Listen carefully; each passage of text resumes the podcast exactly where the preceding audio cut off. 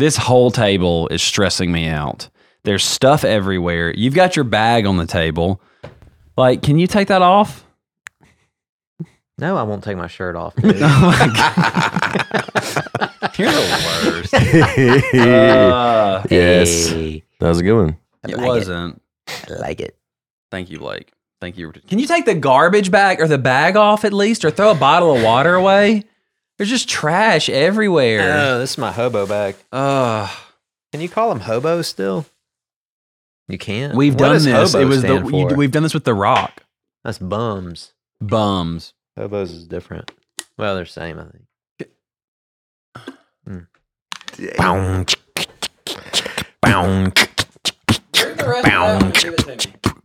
Bow.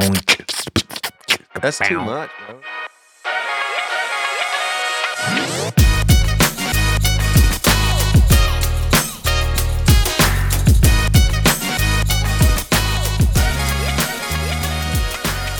Welcome to Products of Grace, a podcast by Mercy Hill Church. My name is Lawson Harlow, and with me today I have Don Terrell and Blake McCullough. So, Don, what are we doing today? So today, what are we doing today? Today, we will discuss the title of today's episode, which is Love is a Choice. Mm. I also think it's not Mm. unconditional when you speak of humans. Mm. What do you think about that? What's our what? What Our sphere? love is conditional. What sphere are we in? All of them. We're going to build them all out. We're on the lesser love of humanity. yes. All right, sure, let's do it. And I want to I want to really talk choice. about That's what we're doing. This is real. I want to talk about the transcendent God's love. Mm. When we say God is love, what do we mean by that? Oh goodness. Right? Um, Because you can't throw out all his other attributes. no, but He's the only one. Can I go on record? you can go. On, He's the only one with unconditional love. Mm, it's true. that's real. Is his love though not on the condition of the blood of Christ being covering us? But while we were yet sinners, Yeah. Yeah, but he's he's omniscient. Oh man, we are. because I hear so much modern day vernacular, they're like, "Oh man, I've met my soulmate, and they they just get me." Don't whisper into the mic. It's weird. It's making and me their, their love for me is just so unconditional. And I'm like, lies, Yeah. lies. Yeah. Actually, I mean, I think there's an assumption that there is a there shouldn't be.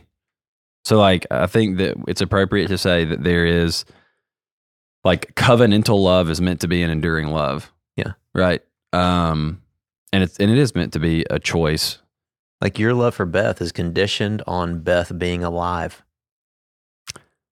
Uh Beth existing, period. Yes, it Yes. is. Yeah, I mean you're you're you're ta- yeah, you're in a different category now, but I'm okay with it because it actually is a demonstration of conditional nature. All right, so then here's the other leap. right? Okay. Oh man, this is gonna be fun.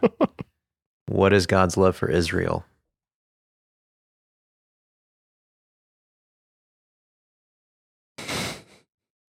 I mean, I mean, it's it is Yeah, cate- relevant, dude. It's in my. It is the only thing. It- is this is this what we're doing right now? Is this, is this what we're, we doing? The I mean, I want to touch on that. I think it's relevant. it is relevant. It's relevant, but is it in in poor taste? In poor taste. Yeah.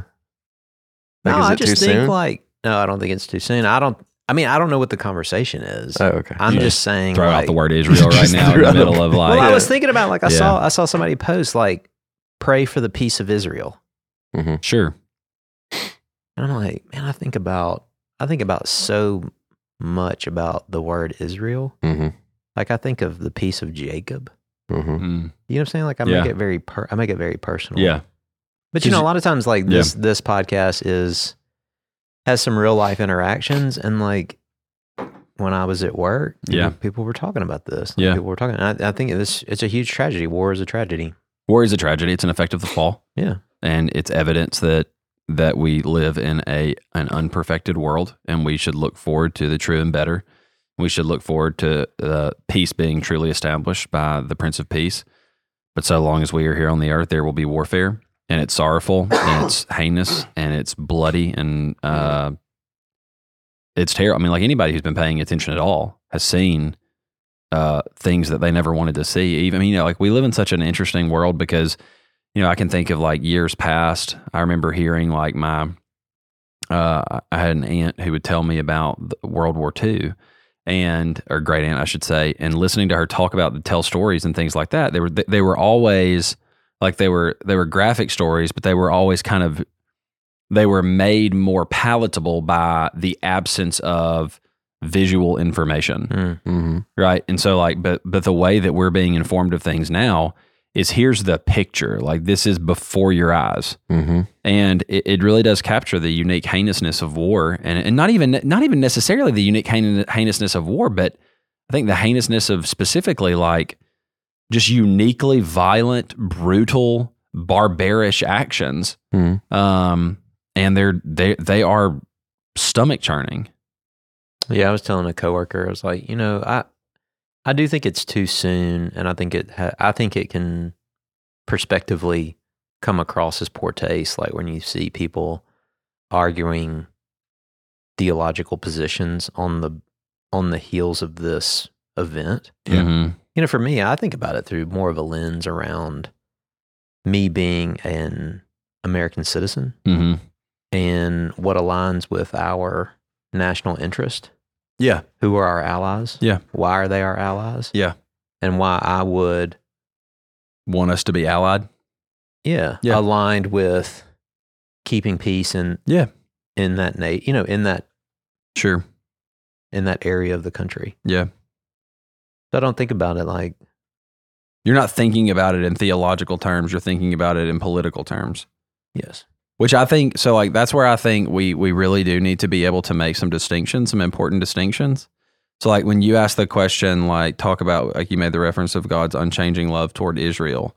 It's like okay, well, well, yeah, but what do we what do we mean when we say the word Israel here? Because this actually does matter, and everybody. I mean, even even the people who would disagree with our take on the church being Israel, being the Israel of God, I think still recognize the fact that there are distinctions.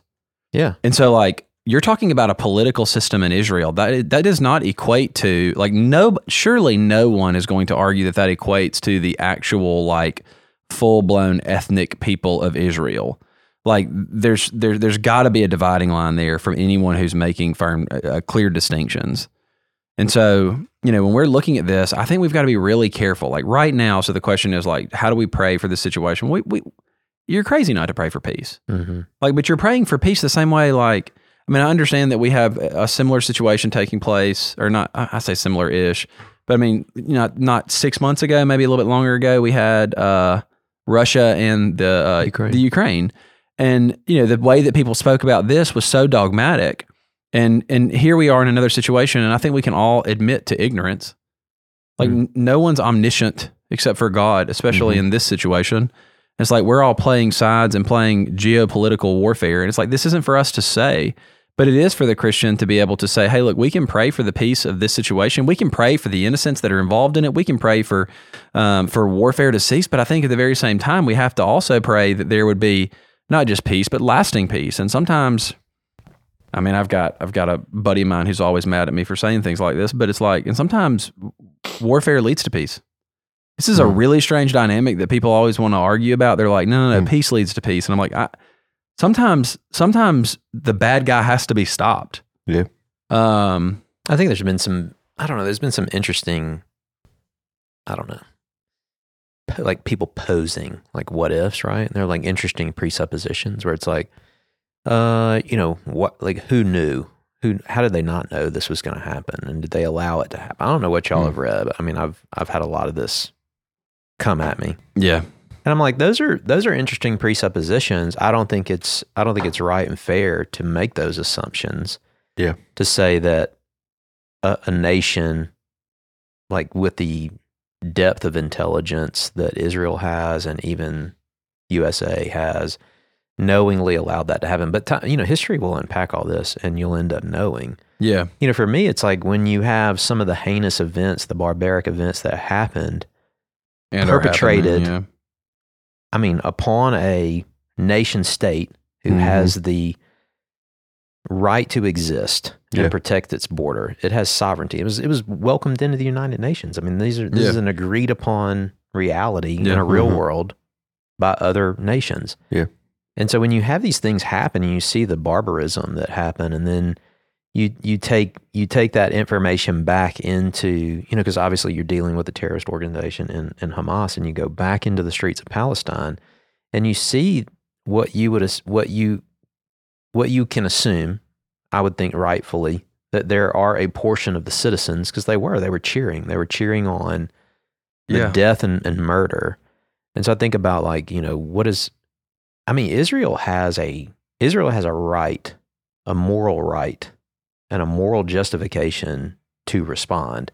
And I've seen people say, like, well, you know, protect the innocent. But the issue is the Palestinian innocent has been put in the crosshairs Yeah. by the original act. You know what I'm saying? And like, Yeah. neither one of these, neither one of these can be like totally objectively good. Yeah. You know, there's certain actors, and even when you think as a human, right? I think it was Al Mohler said, you know, even the good deeds we do, Mhm. it can be tainted because we're doing it for the Mhm. wrong reason. But I was thinking about, you know, e- even in our, um, you know, even in our, I don't know, our local laws. I think I said this to you guys earlier. Is like aiding and abetting. Yeah.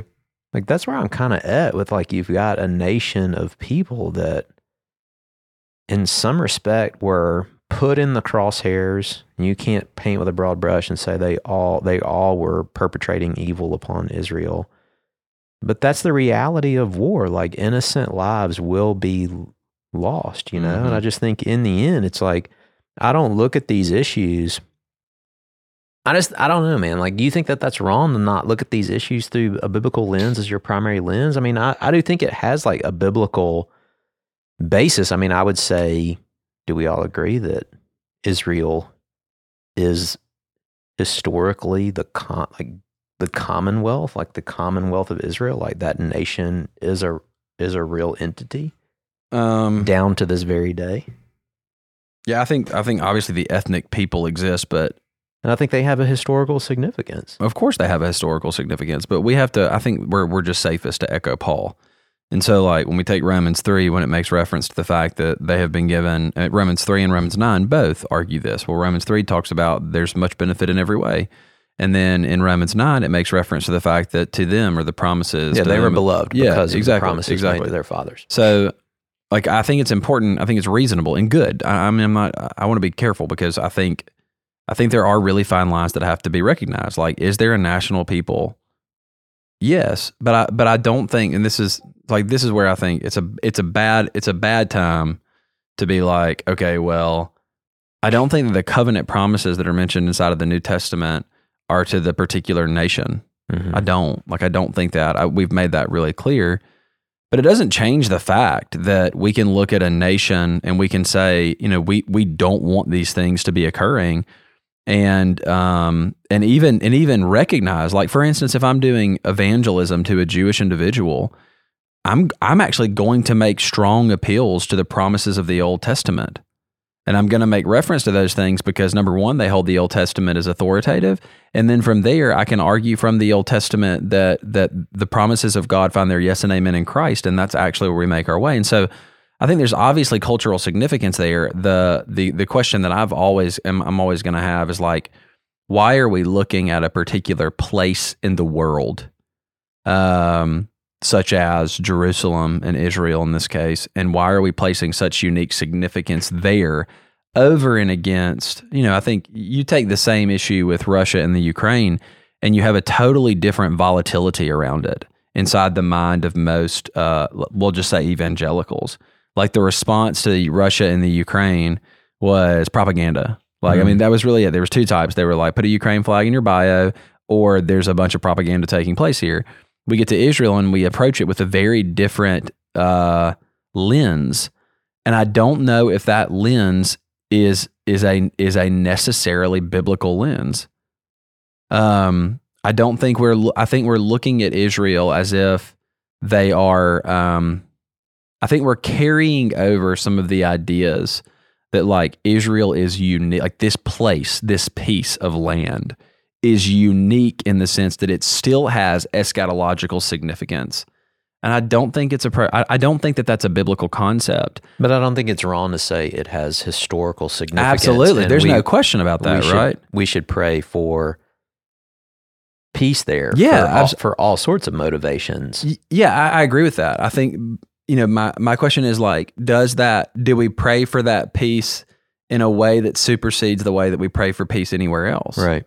And that's my that's my big question. Like, and I want to like again, I'm trying to be really careful. I have been grieved by the things that I've seen, and I'll tell you, like, my knee jerk reaction to a lot of this, I, I have to, um, I have to curb myself in the sense that, like, I'm when I see something as heinous as I saw, um, coming in, like I think it was was it three days ago when this all started. Mhm.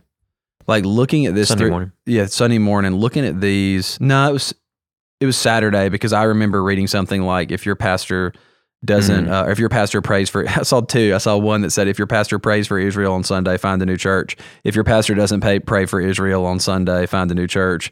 And it's like it's just you know, um, lose, lose. yeah, but but like some of the things that I saw like grieved me to my very core as I'm reading, and, and I'll tell you like my knee jerk reaction like in my heart is like oh, I got a solution to this. It's like you just, I mean, I'm trying not to be. It's just like we can solve this.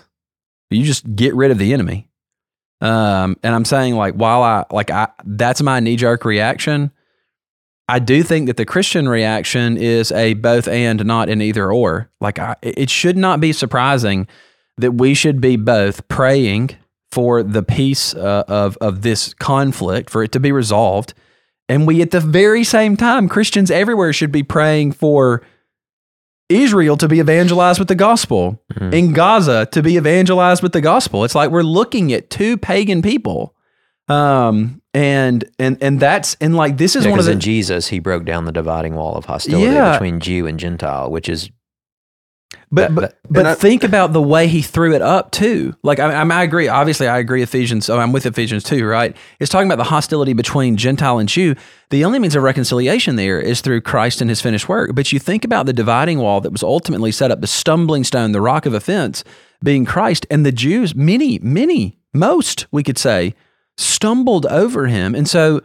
You know, this is where I want to say, like, as we're looking at this issue, I'm looking at a nation that has rejected Christ as Messiah war against a nation that has rejected Christ as the Messiah. And so it's like I'm looking and- I you know we can look at and like pick sides here, but we shouldn't pick I'll say okay, I'm going to say this way. I don't believe that we should pick sides based upon uh participation in the gospel. Because Yeah. that's not what we're looking at. We're not looking at Israel, a nation who are participants in the like who are uniquely participants in the gospel or uniquely participants in the promises of God. Like I just I don't believe that. Um, I don't think that we see that in the pages of Scripture. You can make the argument from Romans 11 if you'd like to, but even if you're making the argument from Romans 11, it's not speaking of a place on the earth. It's if you're making the argument there's going to be a large national ingathering of Israel on the last day or in the last days.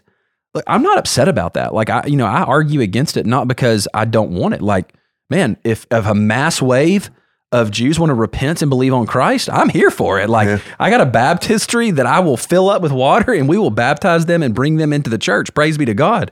I'm not going to say anything negative about that at all, but I'll do the same thing for the for the the the people in Gaza who are participants in what I told Blake earlier, what I believe to be the paramount religion of Satan. Like I actually believe that about Islam. I think Islam is a fabrication of Satan, the very same way that I believe Mormonism is a fabrication of Satan. I think uh, I think Islam appeals to carnality, and I think that Mormonism appeals to self righteous carnality. And so I think you have these two distinct religions. And so like when we're looking at it, I think we have to be careful. I think we have to be able to look at it with objective eyes and say there are reasons that I want that, that that as I'm watching this play out, I have desires for what will happen. But I think we have to be really careful to place those desires in, well, these people are on God's side. Mm. And that's that's what I want to watch out for. It almost cheapens it too. It's like it cheapens the care if you're like, well, I care about these people because, you know, they are the right people, you know, and it's like seeing, you see videos of people suffering in Israel, you see videos of people suffering in Gaza, Yeah. and it's like, it's sad. It's awful. It's all sad. They're image bearers of God. right. Yeah. Yeah. But do you find it? I mean, sometimes it's hard. Like I think it, sometimes it's hard to look at the history of Israel and not see a unique amount of tribulation and world persecution. You know what I'm saying? Like, Yeah. Yeah. Like it just make it makes me stop and pause and go. I totally agree from the significance of. I'm gonna they- I'm gonna say something, Okay. and I and I. One of the best places we go in the Bible to show the unique tribulation of Israel um, are the ways that God pronounced judgment on Israel. Right. like the reality is that the curses came like god is the one who pronounced the curses. And when they were expelled from the land it's like we can say that they were taken into captive by assyria but who sent them there? It's like god sent them there. And i and, I, and that's where that's where i'm like i want to be like i want to be really cautious in this because certainly we see that there are unique tribulations that come but just to be honest with you as you're looking at um as you're looking at the old covenant like those are all promised. Like they're promised based upon their rebellion and disobedience. And so like I'm I, I'm not saying uh, like I want to be I want like again I'm trying really hard to be cautious but I'm also trying to be biblical. And so like I understand that making the arguments or making the statements that I'm that I'm saying now can be really inflammatory. But again like I think that as you're just reading through the narrative of scripture you're going to notice that. Like if you're just reading through and you're just paying attention to the way things have unfolded, I think you're just going to have to notice that that that curses have come upon them. I'm not saying that every single difficulty, trial, and tribulation of the Jewish people are based upon those curses. I'm not saying that.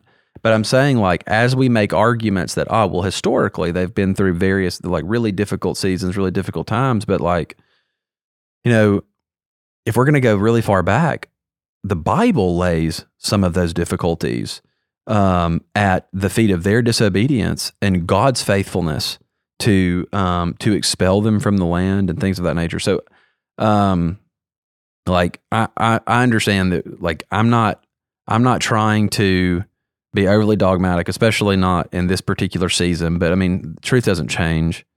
Um, But it makes me stop and think. You know, like the enemy has been thrown down. yeah, He knows his time is short, yeah, Mhm. and he rages. yeah, Mhm. And he rages against the woman, right? We would say the woman was given, e- you know, the wings of the great eagle Mhm, to fly into the mhm. wilderness for a times, times and Yeah. half time. We all look at that woman, right, and say, "Oh, that's that's the church." right, absolutely, Mhm.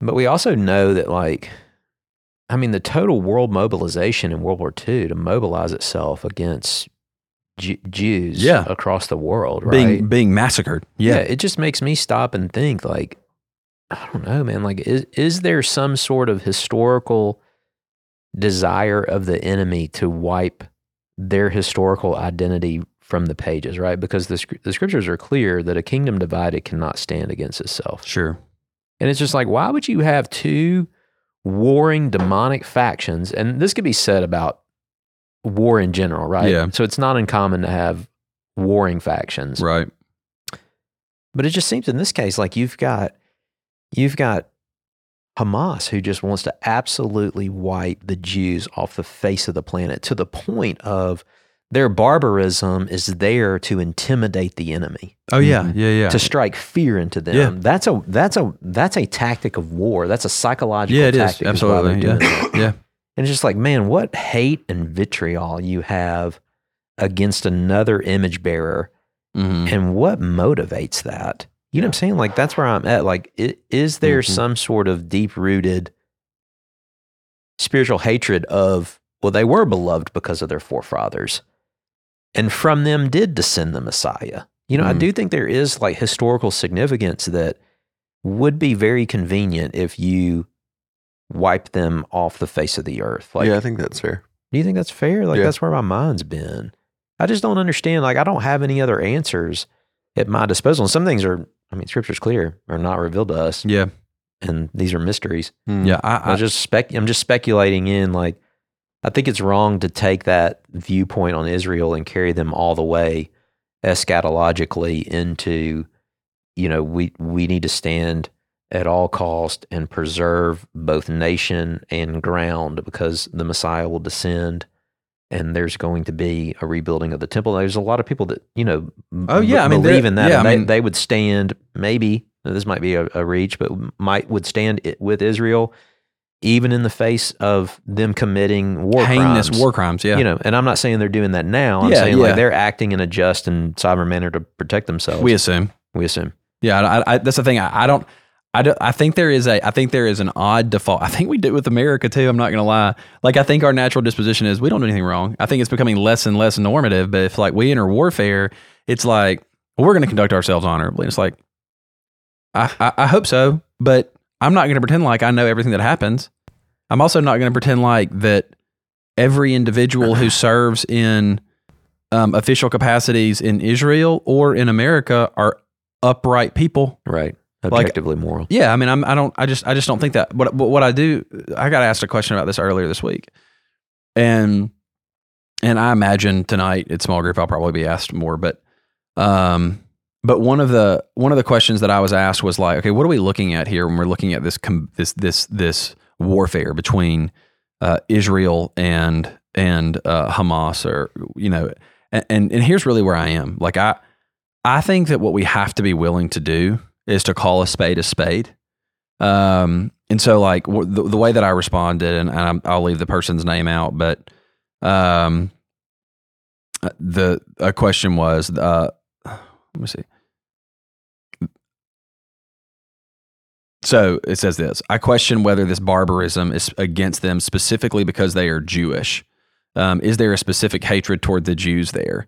And I think we can say, yeah, I think there, I think there is, right?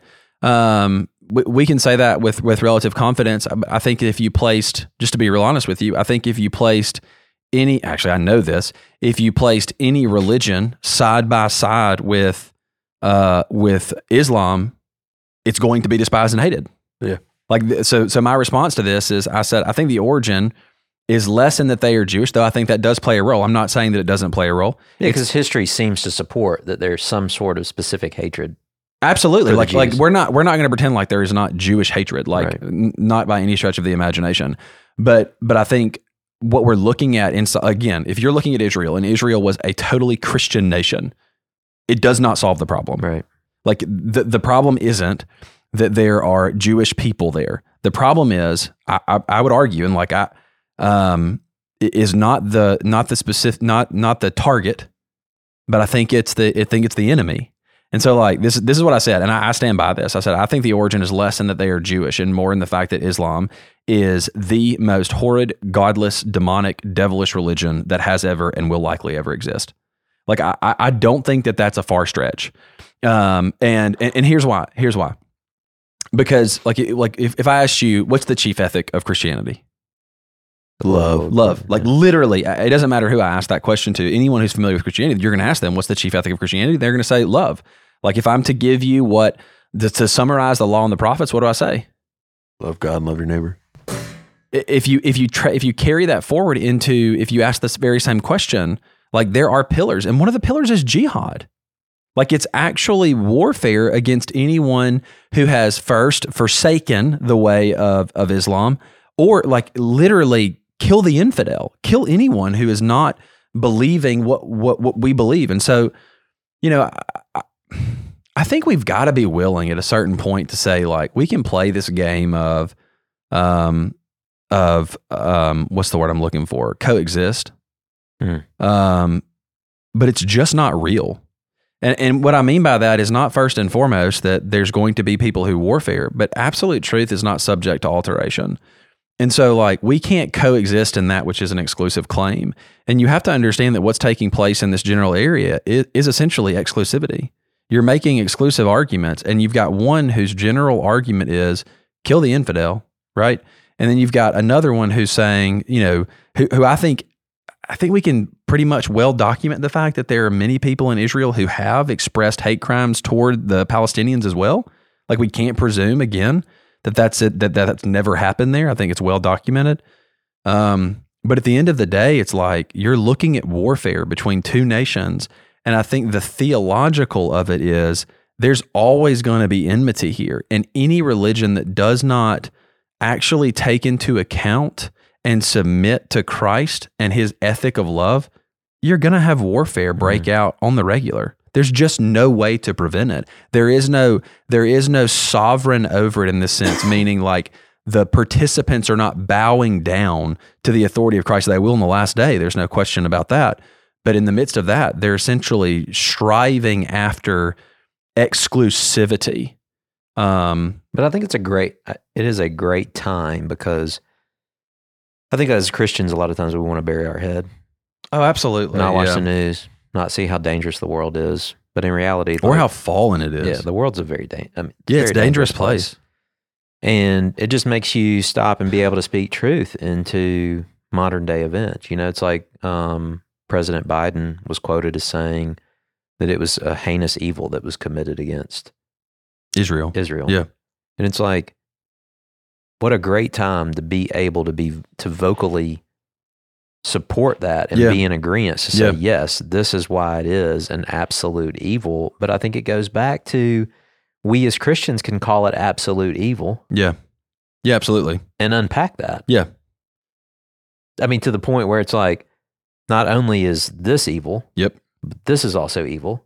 And this is the standard by which we determine what is good Yep. and what is evil. Yep. And I think, and then, and then, like you know, it gives you that, uh, that gives you that opportunity to have that, to have that work out, like in in real Yeah. world. Like we should be able to, you know, have, I don't know, have like good, deep conversations. Yeah. In this arena Yeah. about why we would pray for peace and why we do pray for Israel. And I think in the end, like for me, why I do stand with Israel Yeah. you know what I'm saying? To be able to Yeah. unpack like this really has nothing to do with a forward-looking prophetic purpose of the nation of Mhm. Israel, and more, more to me has everything to do with my geopolitical alignment. In that, Yeah. that they they are, for lack of a better term, I mean, uh, one of a very few select nations in that area that Yeah. provides That yeah. Peace. Like and there and there and there and I think that there is right. I think there's there's there is an uprightness in general um, that you see there, and I think that that I think that is. I, I mean, we we affirm right that the Jewish individuals will uphold the reality of of the moral law, Mm. um, and that there are things that bind them um, in uh, in recognition to that. And so, you know, again, I don't believe that that's salvific. I, no, th- I think that that's I think that that is borderline. Well, first image of God, but then secondarily cultural, and um and so do you you think it still stands that Paul calls them an enemy of the gospel? uh yes, yes. I, I What do you think, Blake? I mean, I don't know why it wouldn't. Yeah, Yeah. I don't know why I wouldn't either. Yeah, I mean they they fundamentally. I mean that's that's the. I mean like you know. They- They've taken the old covenant and rejected the good news Yeah, of I mean, which it pointed to. Oh yeah, I mean I've had I've had conversations with with um you know Orthodox or rabbinic Jews, and I mean, bro, like I'll be honest, I, I've had I've had one conversation with a Muslim man on a bench in Maryland, and um and it was a it was a a, a decent conversation. The I, but I've had some heated conversations with um. But I mean, you're talking about individuals at this point, but and I get that, but but I mean, I, you know, I think we've got to be I think we've got to be biblically consistent. And I don't think there's anything in error to say that an enemy of the cross, an enemy of the gospel is one who rejects Christ as Messiah. Like that that that's a standard in which we set across the board. And I don't think it needs to be undermined. And and again, like Yep. I was going to say What? Paul says in Hebrews that they I will I will make a covenant after those days, not like the covenant I made with their fathers, hmm because they did not continue. right. That's what he says. Yeah. They yeah. did not continue in my covenant. Yeah. And so like, you know, looking at this looking at this whole situation, I think what we what we have to be able to do is to simply hold fast to um to what the text says and then secondly hold fast to the solutions. Right? Like when we're looking at this situation, like if you want remedy for a fallen world, I offer you Jesus. That's it. That's all I got for you. I, th- I believe that's more than sufficient. And so like it doesn't matter whether I'm looking at the the the one who is a professed Jew by ethnicity and and even by religion at that point, or someone who is a Palestinian Muslim. It's like the the way that we articulate these things is by saying like there's one means of reconciliation, mm-hmm. there's one means of remedy for all of the chaos that you see in the world, and it's bow the knee to Jesus. That's not to say that you will immediately be sucked out of any difficulty. That's not what I'm saying. But I'm saying the hatred, the violence, the that flows from inside of you is remedied only by the work of the Spirit of God putting to death the misdeeds of the flesh. I've got one more category that I want to work through. Okay. Um, and I'd be and I'm curious what y'all think about this. I read a paper a couple of years ago on judgment wars. And by that I mean is God's wars that he executes for the sake of judgment. Do you believe? And I'm, I mean, I'm, I'm curious about this because I, think a lot of times we retire methodologies of God. Like we read through, we read through text and it's like, oh, God, God brought about a plague. And now it's like, well, we have, um, like we have, uh, what's the word I'm looking Germ theory now. So we can like look at the germs and we understand like God doesn't really cause plagues. There's germs. And it's like, I don't, no, I don't think it works that way. It's like now you understand how he brought about the plagues Mm-hmm. but but but I, I've got to be really careful saying that the, they weren't actually plagues. Like no, they were. So is it reasonable for us to say that God executes executes judgment war that God uses nations to judge nations? Yes. I mean, if God doesn't change and that's what he did self admittedly in the Old Testament, Yeah. I don't know why it wouldn't be. Yeah. I just I, the reason I bring that up is I think that's an eliminated category in my mind.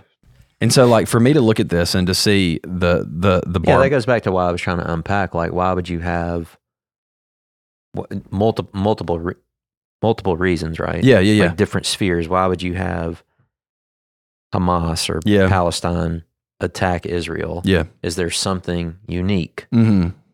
Special, if you will, in their motivation against this particular enemy? Why are they not turning to Yeah. Egypt, if you will, or other nations, right? And then you that that looks at humanity, and then you elevate that into like the spiritual realm. Like, Right. why would the enemy me, be motivating nations and mobilizing Yeah. nations if if that's what's taking place? And then where you're headed is what I, where I'm headed is God. does God have a desire to simply to judge them through through warfare? I And think I- that's fair, but. I just don't know how we like we know that to be the case in specific cases in the Old Testament because he tells us. through I think that it would probably be unwise to presume to presume that now, right? in this particular case. Well, I- so here's what here's what I can say for certain, right? I can say for certain the providence of God has brought this to fruition. Of course. Okay. Yeah. I can say for certain um, that that there is sin in both realms. Course. Okay, so in both of those cases, I can look and I can say, okay, well, there's there's clear sin. There's not even clear sin. There's clear history of rebellion against God. There's clear history of acts of barbarism. Um, but here's the reality: I can take that very statement and I can apply it to pretty much any country. Yeah. Yeah, like I, I can apply that to, to Palestine. I can apply it to the United States of America. Like I think we've all seen the just gratuitous reports of children being beheaded. And if that doesn't strike you and, and, and bring you to like just a state of, of recoil and, and stomach churning, then I don't really know what it is. But on, you know, on the way to lunch today, I told them, I said, you know, but the issue is we do that every day here. It's just not seen. You don't have to look at it. Mhm.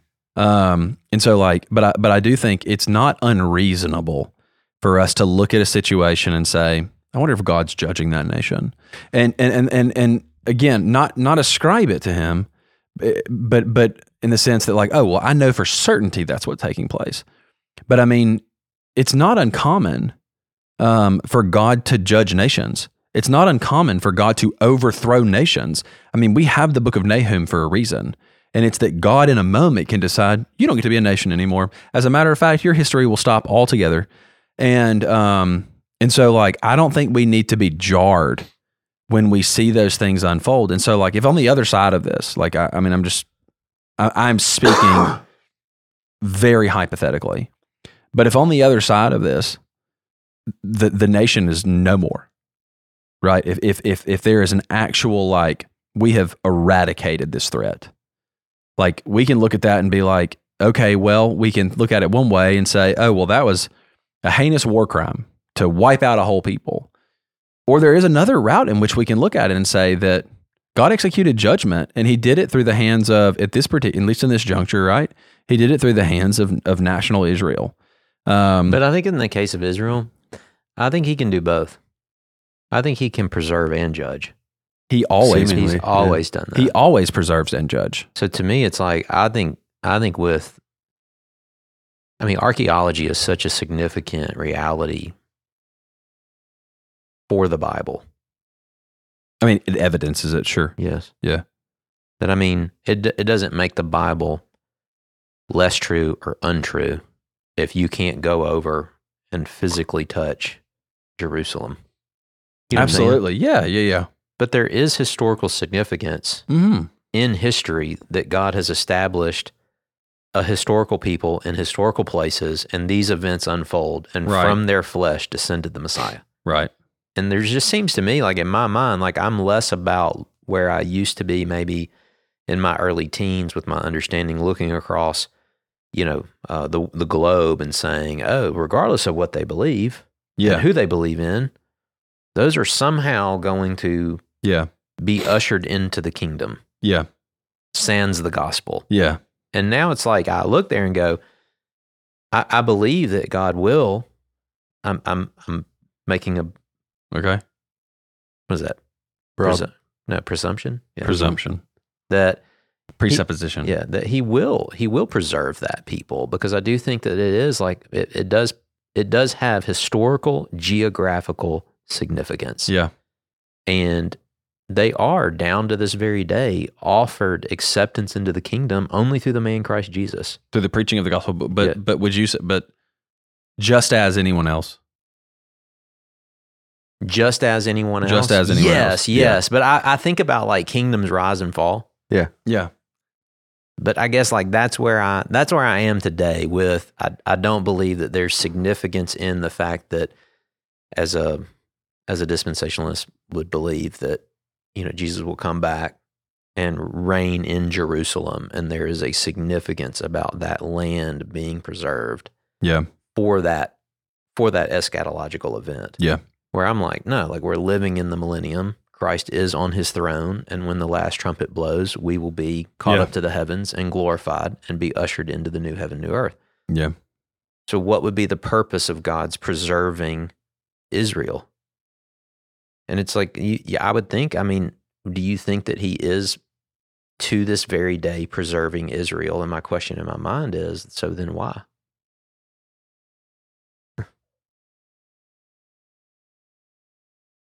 So if the nation, I don't know. Uh, if America was wiped off, God's promises stand. Yeah. And I, I don't like, wh- how do we play? Did you see any- how? Hold on, how hold do on. we play any wanna- significance in the historical reality of the Bible? Yeah, I want to. I want to make Its this. places, its event. You know what I'm saying? Like that's Yeah, where I I'm you. at with Yeah, it. but I, but I want to say like you see how easy it is for me to say like, oh yeah, no, no, of course. Like if America's wiped off the face of the earth, it doesn't change the fact the promises of God stand. Right. Like the gospel is going to multiply, people are going to be converted, and and for some reason I think our danger is to say, oh wait, wait, wait, wait, you can't say that about about uh, national Israel. It's like I don't I don't understand why I can't. Yeah.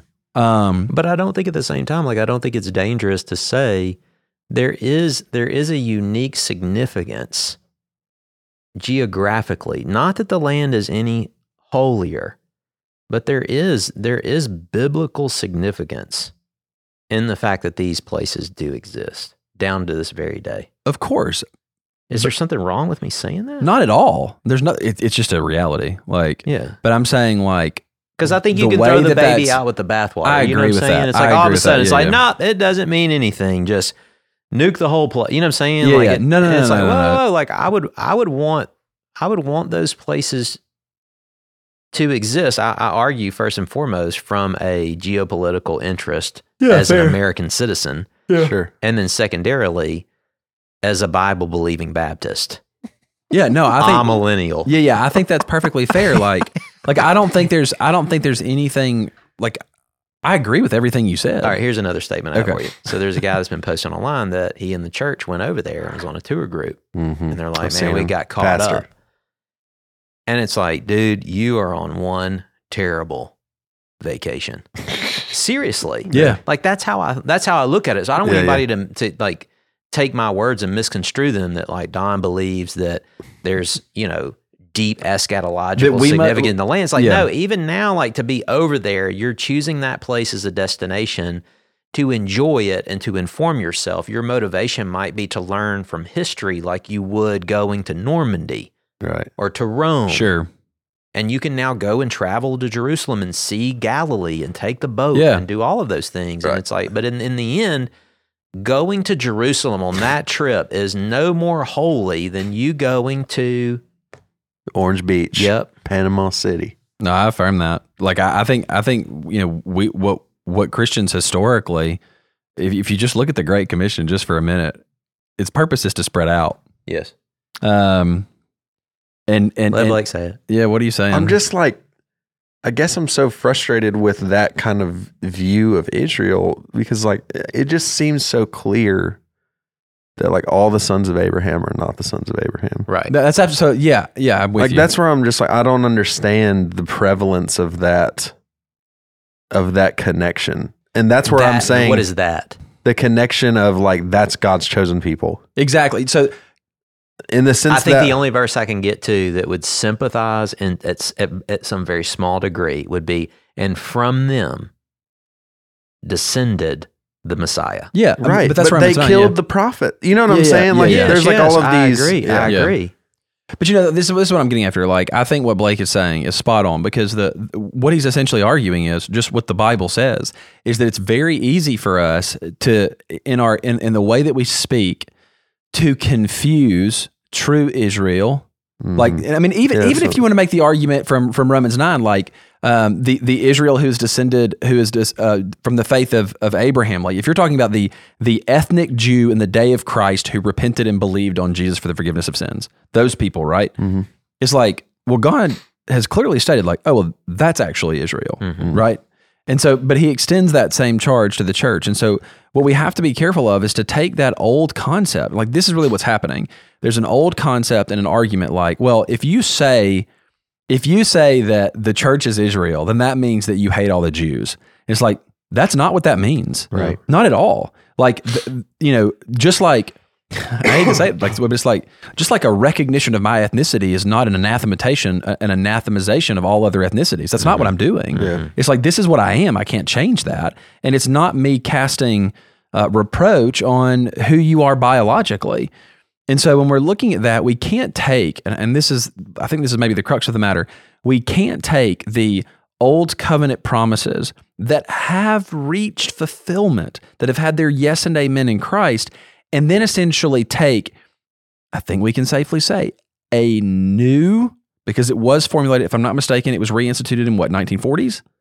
Okay. 40s. So in the 1940s, the state is then reinstituted. It's like, well, is that the covenant people of God? Are they being reinstituted? Are we looking at a Davidic king? Like, you know, it's like we, we, we seem to take all these things and apply them into this. And it's like, I don't think that's the case. But that doesn't mean when I say that, that I can't be like, oh man, like, I hope that this. value these people. Yeah, exactly. It's like, and I- here's why. yeah. That's where I'm looking. That's where I'm like, the Yeah. conversation is, why do, like, why do I value yeah. the nation of Israel? And I'm trying to unpack, like, the, these are, these are values in which I value other nations. Sure. Right? And these are these are why that some nations I would put over and above other nations. But like, so, so like, it felt like for this. But, but I think what you've argued so far, and I would agree, is like that's more about political ideology Yeah, than so- anything so, like, else. I'll Where tell you right as now. an, as an American like citizen. democracy. Yep. Yeah, so Yeah. like Israel being attacked hit me. If England was attacked, it would hit me really hard. And, I, and I know that may sound like the What reason. if South Korea is attacked?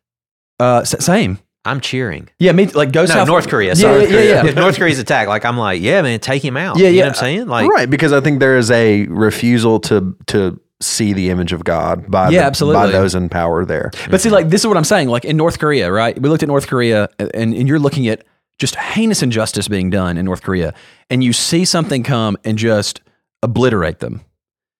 That's where I'm asking the question: Is okay? Am I looking at this and just being like, oh, coincidence?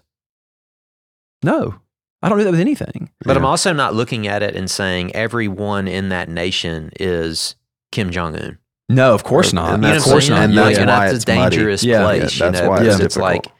in the end, I know that if he was ever attacked, innocent, and I use that word yeah, we are. Yeah, sparingly, yeah, in- yeah. you know, right, yeah. innocent, innocent lives would be lost, Yeah, right? Of course. But we also innocent know- of criminal violence. Yes, we also know that there are those in Christ who are Mhm. in North Korea Yep. Yeah.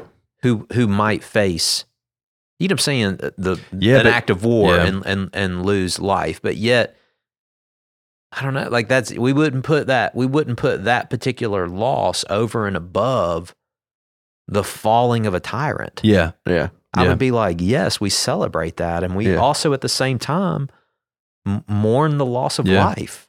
And we're also grateful for the like this is where like you look at you look at the warfare that takes place to ultimately free a people because that's what you're looking at in North Korea, right? And I mean, I think I think you're even looking at it, and you're free. You know, there's kind of like two types of freedom that we can look at. We can look like if freedom in the in the proper sense of like there's actual ability to do things. Like in North Korea, for instance, you're not worshiping the Lord Jesus Christ on the Lord's day with no concern of your life. Yeah.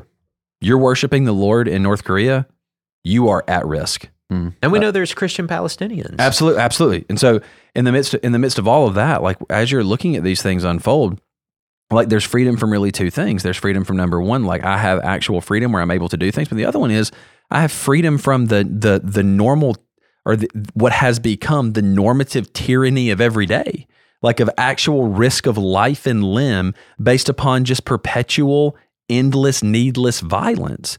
And I think that there is, I, and this is where I was, so I'll say it this way. We'll just take First Corinthians, not First Corinthians, sorry, Romans 13. It tells us that the civil magistrate is given the sword, and it's not given the sword for no reason. It's given the sword for a particular reason to punish evildoers. Yeah. And it should never be a surprise to us when a when a nation aims to protect itself to use the sword for the punishment of evil and ultimately the protection of its citizens. Yeah. You know, and it would be unloving to. it would be that. unloving, and I would go so far as to say not just unloving, but I would say unjust. And, evil. so and so there's a point in which we just have to be willing to say, like in regard to warfare in general, like I think wars have to be assessed upon their own individual merit. Right? Like not all wars are created equal. Um but when we're looking at these things, we have to understand that that there's a hundred mo- there's a hundred things moving, but at the very same time, we're looking at people who are engaged in unique suffering, unique trial, unique tribulation. I mean, the images that you see in Gaza, the images that you see in Israel, the images that we saw in Ukraine, like all of those images do strike a unique nerve in the heart of those who love the image of God, right? Like it's painful to watch, like to see. Like I saw a picture today, unfortunately, of a of a blood soaked child's bedroom. Mm. It's like God forbid. Um, and yet, like we look at those and we say, well, how is it that there can be aid given? How can peace be had? And I think that's where we have to make the firm claim of the only real peace that can be had is through the finished work of Christ and pleading with people to come to the Prince of Peace and find lasting hope and rest in there and to long for Christ's reign to be made more and more and more evident. Um, and so, yeah, I mean, I, I understand the sensitivity of this topic. Um, and I think if I if I could, but I think a lot of people shy away from it. yeah, no, I I, really do. Like, and I think it's like at some point, like I I appreciate not watching the news. I get that, yeah, but it's like sometimes it it's helpful to take your worldview. You know what I'm saying? And Yeah. look and look into deep deep Yeah. issues like this and work them out and form Mhm. and form your position right. yeah, and and I think I think that position should be, yeah, done in, in with with with a sensitive respect. You know what I'm saying for for all those that are involved. But I do think that we have a unique time in history when there is unrest and there is evil and suffering to be able to stand up and say. You know, here, here's why that. Here's why that is. Like, here's Yeah. what I think about it. Here's what the Bible says about it. yeah, yeah. And I mean, you know, yeah. I think at the end of the day, what you the primary thing you get to say and the thing you get to see, um, is world's really fallen, isn't it? Like I think that the proclamation of the Christian in days like this is people are looking around, they're seeing suffering, they're seeing anguish, and it's like you're looking at all these things and you ask the question like, why do we? Why is the world the way it is? Mhm. And we're able to both answer and provide remedy. And so it's like we live in this world in the way the reason that there's so much violence and bloodshed and all these things is because we live in a world that's fallen and sin runs sin is is everywhere it's perverted it's corrupting and the only remedy of this is the proclamation of the gospel. Hmm. And so, like, I think the, the reason it's important for us to be able to give an answer for these things is because it's it's essentially answering the age old question, which is which is why do I live in a fallen world, Hmm. and and then finally, how is how is this remedied? And so, you know, as we're looking at Israel and as we're looking at Gaza and as we're looking at all of these other types of uh, like like uh, Ukraine and Russia and all of this, I think we just have to be able to say that, you know, so long as sin is present, suffering will be, um, and and understand that this is not our home, and and pray for those in the midst of these difficult, incredibly difficult um, trials, and be willing to pray for not just one entity, one side, but to pray. You know, you may perceive both Yeah, friend not to be naive too, like Yeah. as as American Christians, to be like that this war can't happen here. here. Yeah, You know what I'm saying? And Yeah. to to pray for peace. Absolutely. Like, and I think that's where that's kind of what I was going was like, if you perceive an enemy here, like if you're looking at it and you're saying, oh, I want to pray for my, I want to pray for, you know, it's interesting. Like every time a war breaks out now, it's like, oh, whose side are you on? Mm. It's like, bro, like, I'm not playing sides. Like, I, I, it's it's not a show. We're not at the Coliseum. Right. Um, this is th- these are people's lives, and what I want to do is I want to pray that the Lord would bring rest and peace in the midst of these incredibly difficult circumstances, um, and pray for the one who I perceive to be in the right, and if there be an enemy in my mind, to pray for them because I'm commanded to pray for my enemies. hmm Um, and so, And in the end, we pray that he would come quickly. yeah, indeed. Indeed. So I'd like to. Who's got a Bible verse? Bible verse. Oh Uh, man, Blake's Blake's searching. Are you ready? Yep. Revelation twenty two twenty. Oh, that's the one. He who testifies to these things says, Surely I am coming soon. Amen. Come, Lord Jesus. So I'd like to thank my fellow elders, Lawson Harlow and Blake McCullough, for the time spent today's. Today's. Today's. Goodness. It's been a couple Fellas, days. It's been a lot of days today. For real. Thanks for the sobering conversation. My brothers and my friends, Godspeed.